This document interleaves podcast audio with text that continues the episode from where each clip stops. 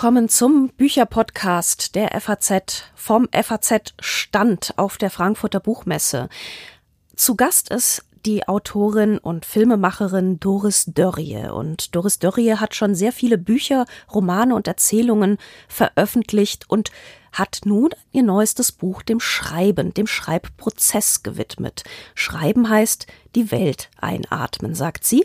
Und sie wird Julia Enke, Literaturredakteurin der Sonntagszeitung, alles darüber erzählen. Meine Damen und Herren, begrüßen Sie mit mir Doris Dörrie die Sie wahrscheinlich alle kennen, die Filmregisseurin und Autorin, die ein Buch geschrieben hat, das Sie hier vorne sehen, Leben, Schreiben, Atmen, eine Einladung zum Schreiben, über das wir uns jetzt unterhalten werden. Herzlich willkommen. Dankeschön. Hallo, hallo. Hallo, tschüss. Sie haben diese Einladung zum Schreiben geschrieben und es geht tatsächlich um Sie alle. Ähm, es geht um diejenigen, die Sie einladen, aber es geht auch um Sie selbst, um Sie, Doris Dörrie. Denn ähm, ich würde gern so rum anfangen. Sie haben auf diese Weise eigentlich eine Autobiografie in Fragmenten geschrieben. Wir erklären gleich noch, wie das Buch funktioniert. Ich wüsste aber gern vorab, war das eigentlich von Anfang an das Ziel? Also wussten Sie, ich werde über das Schreiben schrei äh, schreiben und auch darüber, ähm, dass in uns allen, dass wir uns alle sozusagen beim Schreiben erfahren oder erkennen können? Oder wussten Sie, ich brauche einen anderen Dreh, um meine Geschichte zu erzählen?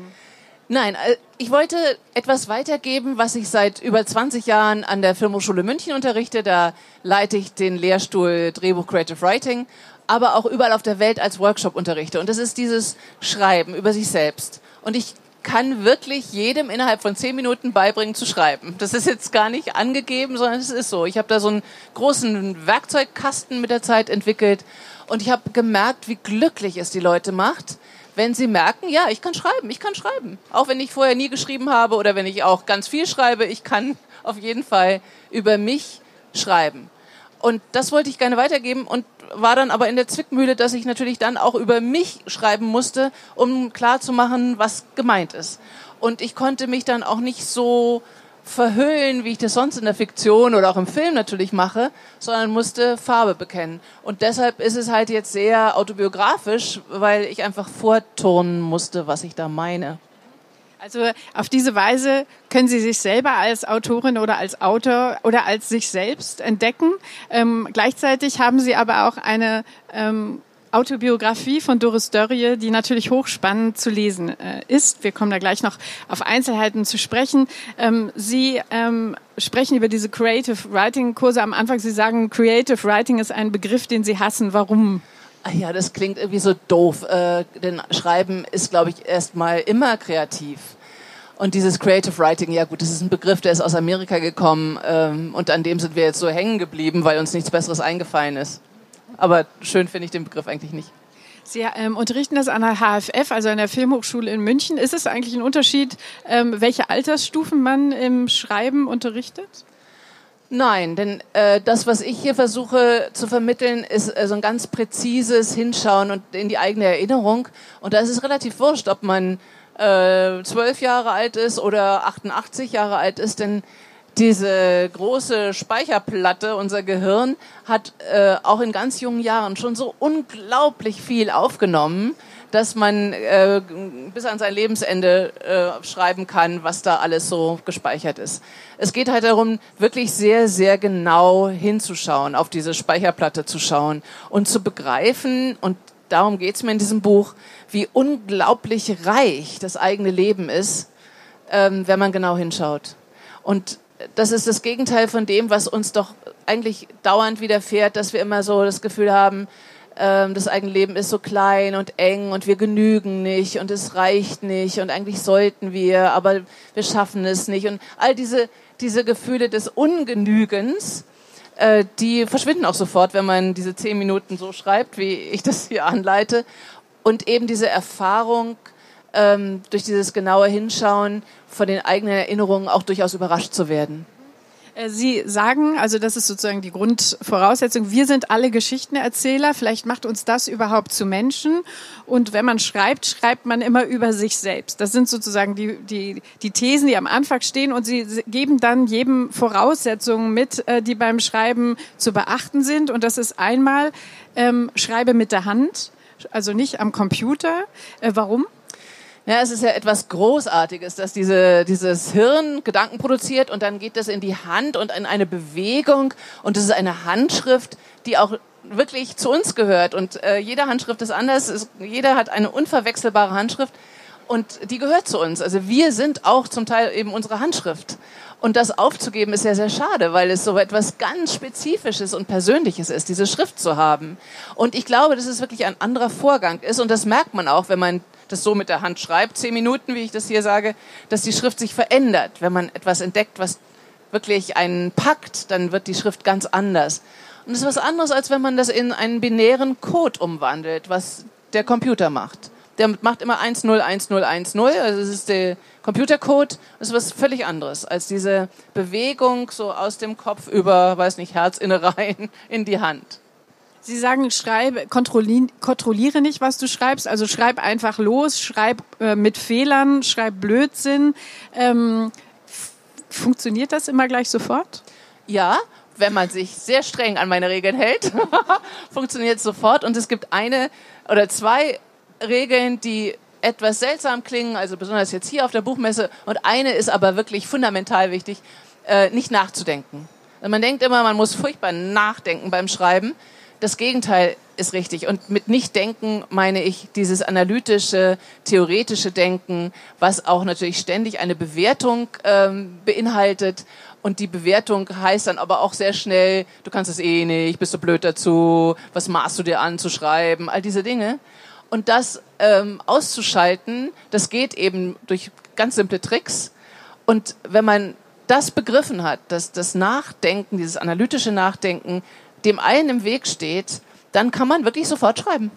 Und heißt das auch, dass man nicht einen Adressaten im Kopf hat, außer vielleicht sich selbst? Also ja. dass man eigentlich einen Brief an sich selber schreibt? Ja. Oder Sie, Sie sagen an einer, ähm, einer Stelle auch, wo es um die Erinnerung geht, schreiben es eigentlich mit der eigenen Erinnerung zu telefonieren. Also eigentlich muss es ein, ein völlig ähm, auf sich selbst bezogener Akt sein und man darf nicht jemanden im Kopf haben, meine Mutter, meine Freundin, mein Freund, ähm, der, dem das gefallen soll eigentlich, Nein. oder? Nein, es ist dieses wirklich überraschende und oft auch sehr überwältigende Erlebnis, nochmal ganz genau hinzuschauen, an was man sich alles erinnert, in welchen Zusammenhängen auch und so wirklich so ganz klein und genau zu werden und darüber zu begreifen, dass die eigene Biografie einzigartig ist und dass diese, diese kleinen, äh, diese Details, also das göttliche Detail, wie Nabokov das genannt hat, dass die einen ausmachen und eben auch sehr reich machen. Und das heißt aber nicht, dass es alles so schön sein muss. Überhaupt nicht. Uns allen ähm, äh, stoßen äh, schmerzhafte Dinge zu.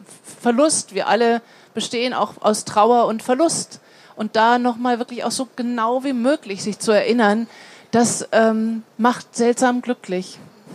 Und äh, was ist mit Schreibblockaden? Es wird ja beim Schreiben wird immer oder auch beim, wenn über das Schreiben geredet wird, wird oft von Schreibblockaden geredet, dass man es nicht schafft.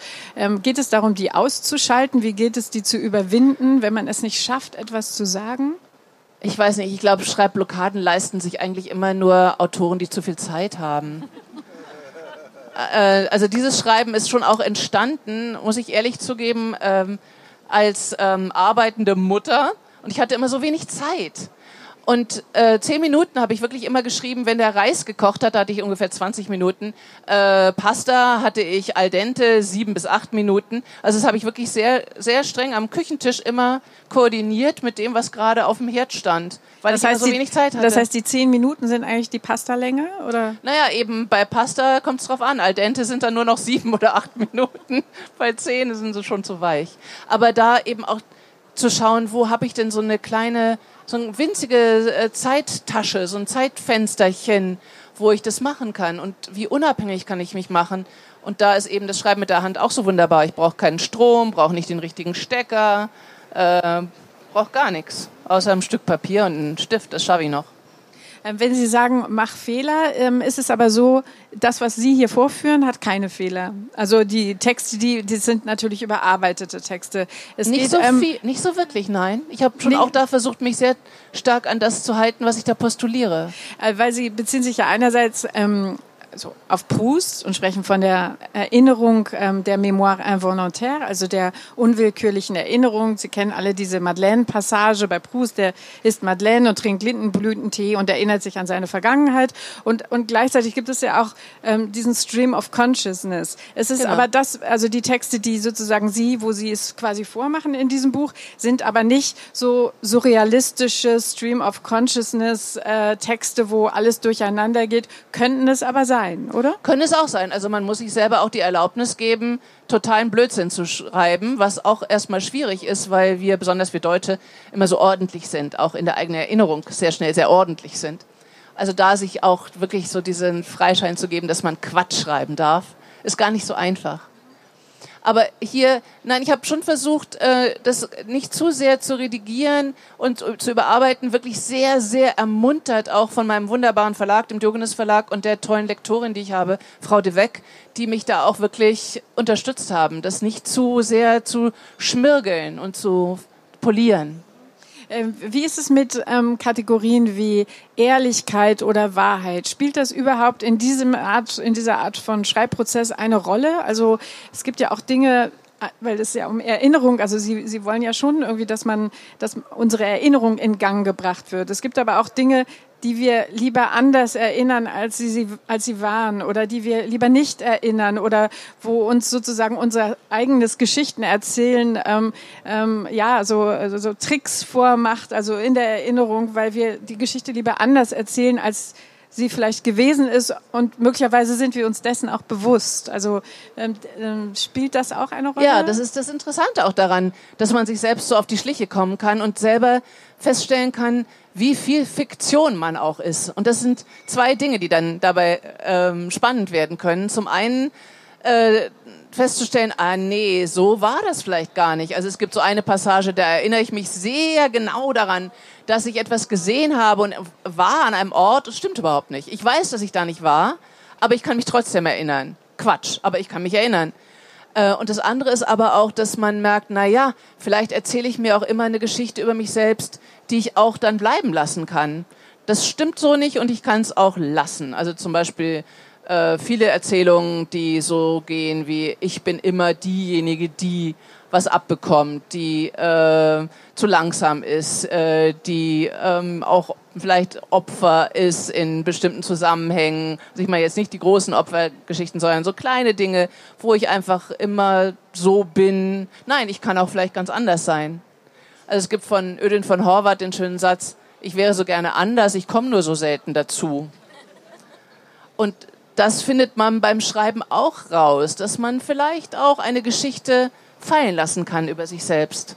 Gleichzeitig gibt es zum Beispiel auch eine Geschichte, wo Sie ähm, auftreten und hinterher jemand zu Ihnen kommt ähm, und fragt, erinnern Sie sich an mich ja. oder erinnerst du dich an mich? Ähm, und ähm, Sie erinnern sich dann partout nicht daran, wer das ist. Und offenbar ist das jemand, der mal sehr in Sie verliebt war und, äh, und mit dem Sie gemeinsam das College besucht hat. Also dieses ähm, eigentlich schon wieder auf einer zweiten Ebene eine Reflexion, in der Erzählung eine Reflexion, dass man sich an Dinge auch nicht erinnert. Und, ja. Äh, ja, also wir schreiben halt ständig eine eine Geschichte über uns selbst in unserem Kopf, also wenn man seinem eigenen Kopf mal zuschaut, was man ständig so über sich erzählt und woran man sich erinnern möchte und woran man sich nicht erinnern möchte, dann ist das in sich wirklich auch wieder eine Erzählung.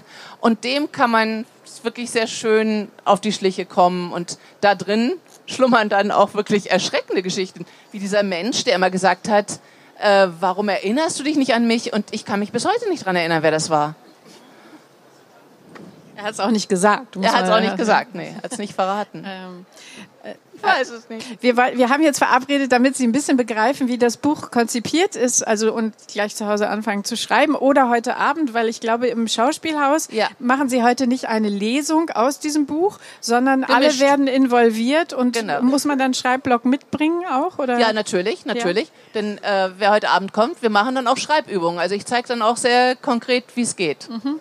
Also in diesem Buch haben Sie ähm, lauter Imperative. Schreib über deinen Vater, schreib über eine Freundin, schreib über eine Reise, schreib über deine Haut, schreib über ein Kleidungsstück, das du ähm, gerne mochtest, schreib über Gerüche und ähm, so, ähm, so erfahren wir äh, Doris Dörries Geschichte, was für mich auf dieser Nebenebene dieser wunderbare Effekt dieses Buches ist.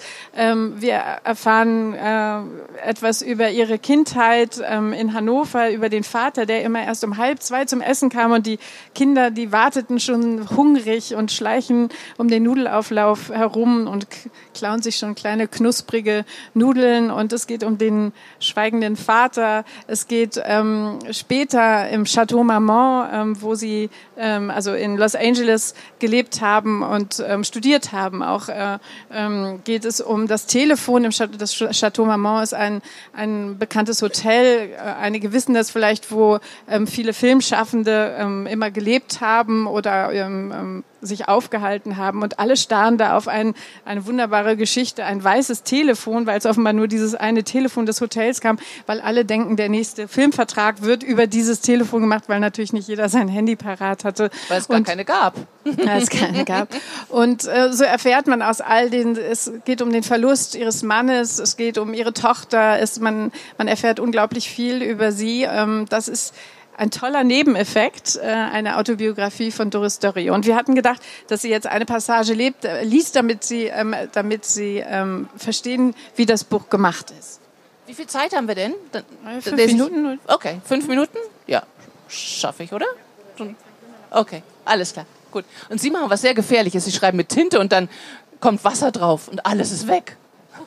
Das ist mir auch mal passiert, über ein ganzes Heft. Seitdem schreibe ich nicht mehr mit Tinte. Einkaufen. Ich fahre mit dem Fahrrad zum Supermarkt, immer die gleiche Strecke, oft auf dem Fußgängerweg. Ich kaufe immer das Gleiche. Rechts liegen die Salatherzen, der Sellerie, der Fenchel, links die Äpfel, Birnen, Beeren. Und jeden Tag wieder ärgere ich mich über das viele Plastik, die Plastikschalen für die Beeren, Himbeeren, Heidelbeeren, Blaubeeren hießen sie bei uns. Als ich klein war, pflückten wir sie mit meiner Mutter im Wald. Meine Schwestern und ich hatten Eimer und Körbe dabei. Leise betreten wir ein fremdes, schönes und gleichzeitig unheimliches Land. Das Sonnenlicht fällt durch die Baumstämme auf das Moos und lässt es grün leuchten. Ich weiß, dass hier die Rehe leben. Sie schlafen auf dem Moos. Ich streichle es, stecke meine Nase hinein. Es riecht modrig. Winzige Pilze wachsen zwischen den Tannennadeln. Wir wissen, dass wir sie nicht essen dürfen. Im Kindergarten geht ein Mädchen zu Fasching als Fliegenpilz mit rotem Rock und weißen Punkten. Ein Männlein steht im Walde, singen wir, ganz still und stumm. Ich summe vor mich hin, noch bin ich froh gemut. Die Blaubeeren hängen an rötlichen Stielen unter grün glänzenden Blättchen. Die Beeren sind klein, manche schon verschrumpelt. Hände und Zungen färben sich lila vom Naschen. Wir zeigen uns gegenseitig unsere Zungen. Mein kleiner Eimer füllt sich kaum und wenn er gerade ein wenig voller geworfen ist, werfe ich ihn aus Versehen um. Ständig wirft eine von uns ihren Eimer um und heult. Meine Mutter ist auf einmal weit entfernt, meine Schwestern überall verstreut. Sie könnten verschwinden, wir könnten uns für immer aus den Augen verlieren und mit einem Mal wäre ich ganz allein, allein in der Welt, allein im Wald und allein auf der Welt. An dieses Gefühl werde ich mich immer erinnern und es mein Leben lang fürchten. Noch weiter? Ähm, bis, bis zu der Aufforderung zum okay. Schreiben, oder? Am Wegesrand liegt das Skelett eines Rehs, nur noch die Knochen. Wie vom Donner gerührt stehe ich davor. Es war mir nicht klar, dass am Ende nur die Knochen übrig bleiben. Es war mir nicht klar, dass auch in mir diese Knochen sind und dass man am Ende so aussieht. Ein Fuchs hat das Reh gerissen, wird mir gesagt. Der Fuchs, von dem wir singen, dass er die Gans gestohlen hat. Der hübsche Fuchs aus meinem Bilderbuch mit dem buschigen Schwanz. Ich kann mir den Vorgang nicht erklären. Den Übergang von einem lebendigen Reh zu einem Haufen Knochen. Da fehlt etwas. Das Reh, das ich noch vor meinem inneren Auge sehe, muss doch irgendwo sein. Ich kann es nicht begreifen. Und von niemandem bekomme ich eine einleuchtende Erklärung, selbst von meinem Vater nicht, der doch alles immer weiß. Meine Mutter kocht die Blaubeeren zur Marmelade ein in einem Dampfkochtopf. Er zischt und faucht, der Deckel dreht, den Deckel dreht sie mit einem festen Ruck ganz fest zu. Wir dürfen nicht in seine Nähe kommen. Und zum Glück sind wir weit weg, als er explodiert und eine lila Fontäne an die Decke schießt. Lange ist dort ein blauer Fleck zu sehen, wie ein Stückchen Himmel. In einem Schreibseminar in Mexiko erzähle ich davon und daraufhin berichtet ein Student von dem explodierenden Dampfkochtopf seiner Mutter und dann erzählt eine andere Studentin und noch eine und noch eine von der Olla Depression. Ich verstehe Topf der Depression. Und der ganze Raum explodiert vor Gelächter. Fast jeder ist mit einem Dampfkochtopf aufgewachsen und mit einem Mal befinden sich viele explodierende Dampfkochtöpfe im Raum und Geschichten von Küchen und Müttern und Kindheit. Meine kleine deutsche Erinnerung wird eine allgemeine internationale. Der Dampfkochtopf des Schreibens. Lauer Depression. Der Schlüssel zum Schreiben ist nicht nachzudenken, um die Inspiration nicht zu unterbrechen. Probieren Sie es aus. Schreiben Sie los. Jetzt. Vielen Dank.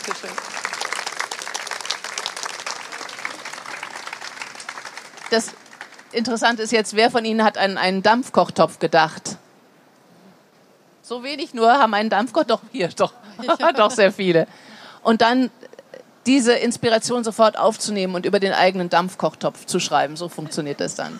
Und was darum sich dann auch alles entspinnt an Assoziationen. Und dann ist die Küche wieder da und die, die Familie wieder da und die Mutter wieder da und, und, und. Und es wird der, der eigene Ort. Ähm, wie würden Sie sagen, Sie sind, ähm, Sie sind ja nun Schriftstellerin, ähm, Drehbuchautorin, Regisseurin. Würden Sie, äh, wie würden Sie es abgrenzen? Wann, wann ist dann dieses Schreiben Literatur oder hat es auch was mit Therapie zu tun? Ah, naja, das mit der Therapie, das sage ich eigentlich nie. Ich fühle mich nur unendlich privilegiert, dass ich diesen Raum habe, in den ich gehen darf diesen Raum des Schreibens und der Fiktion und des Filmemachens, weil das etwas wirklich Besonderes ist und ich weiß gar nicht, wie man das Leben überlebt, wenn man diesen Raum nicht hat. Also wenn man dieses Schreiben nicht hat. Und klar kann man das auch Therapie zum Teil nennen. Aber es wird ja nicht unbedingt besser dadurch, dass man schreibt. Nur in diesem Augenblick, wo man in diesem Raum ist, ist man in Sicherheit. Oder da ist man auch in einem Zustand, des Glücks fast, weil dieser Zustand des Schreibens dann auch etwas hat, was ich immer äh, hochkonzentriert und selbstvergessen nenne. Und das ist so ein Zustand des Spielens und des Glücks. Und wie, wenn Sie selber ein neues Werk beginnen, ähm, beginnen Sie eigentlich genau so? Also beginnen ja. Sie, haben Sie sozusagen eine Idee im Kopf und beginnen Sie genauso assoziativ, dass Sie sich sagen, erstmal zehn Minuten dann sind Nudeln essen, dann nochmal zehn Minuten und ähm, dass sie sozusagen sich das auch selber so erschreiben? Ja, ich schreibe mich an alles so heran und dann kann man es auch noch weiterführen und weiterführen. Ich schreibe dann auch über alle Figuren, die ich erfinde, wieder in der ersten Person. Also vielleicht kennen Sie den Rudi Angermeier aus Kirschblüten Hanami. Äh, und dann kann ich mich hinsetzen und mich als Rudi erinnern. Ich erinnere mich an meinen Mantel, ich erinnere mich an meinen Hut, ich erinnere mich an meinen Weg zur Arbeit. Ich erinnere mich, ich erinnere mich und äh, ich erinnere mich an die Zugfahrten dorthin. Und das fülle ich dann mit natürlich auch sehr viel autobiografischem Material, aber dann bin ich Rudi in der ersten Person. Und so kann ich eigentlich alles erstmal versuchen, an mich heranzuholen. Und gibt es da einen Unterschied zwischen Film und äh, Literatur oder ist sozusagen diese Spracharbeit erstmal die gleiche? Also wo kommen da sozusagen diese Bilder, die Bilder ins Spiel? Ja, die Bilder ähm, kommen immer ins Spiel, weil ähm, ich glaube, gutes Schreiben immer was mit plastischem Schreiben und mit bildhaftem Schreiben zu tun hat. Es gibt einen sehr simplen Unterschied: Film kostet Geld. Und äh, dann irgendwann geht es eben auch sehr stark darum, wie viel Geld kann man auftreiben, wie viel Millionen, es sind dann immer gleich Millionen, um einen Film zu machen. Und in der Literatur bleibe ich kostengünstig. da kann man erstmal sehr lange weiterschreiben, ohne dass es Geld kostet. Und das genieße ich auch, diese Freiheit, dass äh, ich jetzt nicht irgendwie ähm, das Geld zusammensuchen muss. Und äh, gibt es auch Leute, die sich von Ihnen nicht überreden lassen zu schreiben?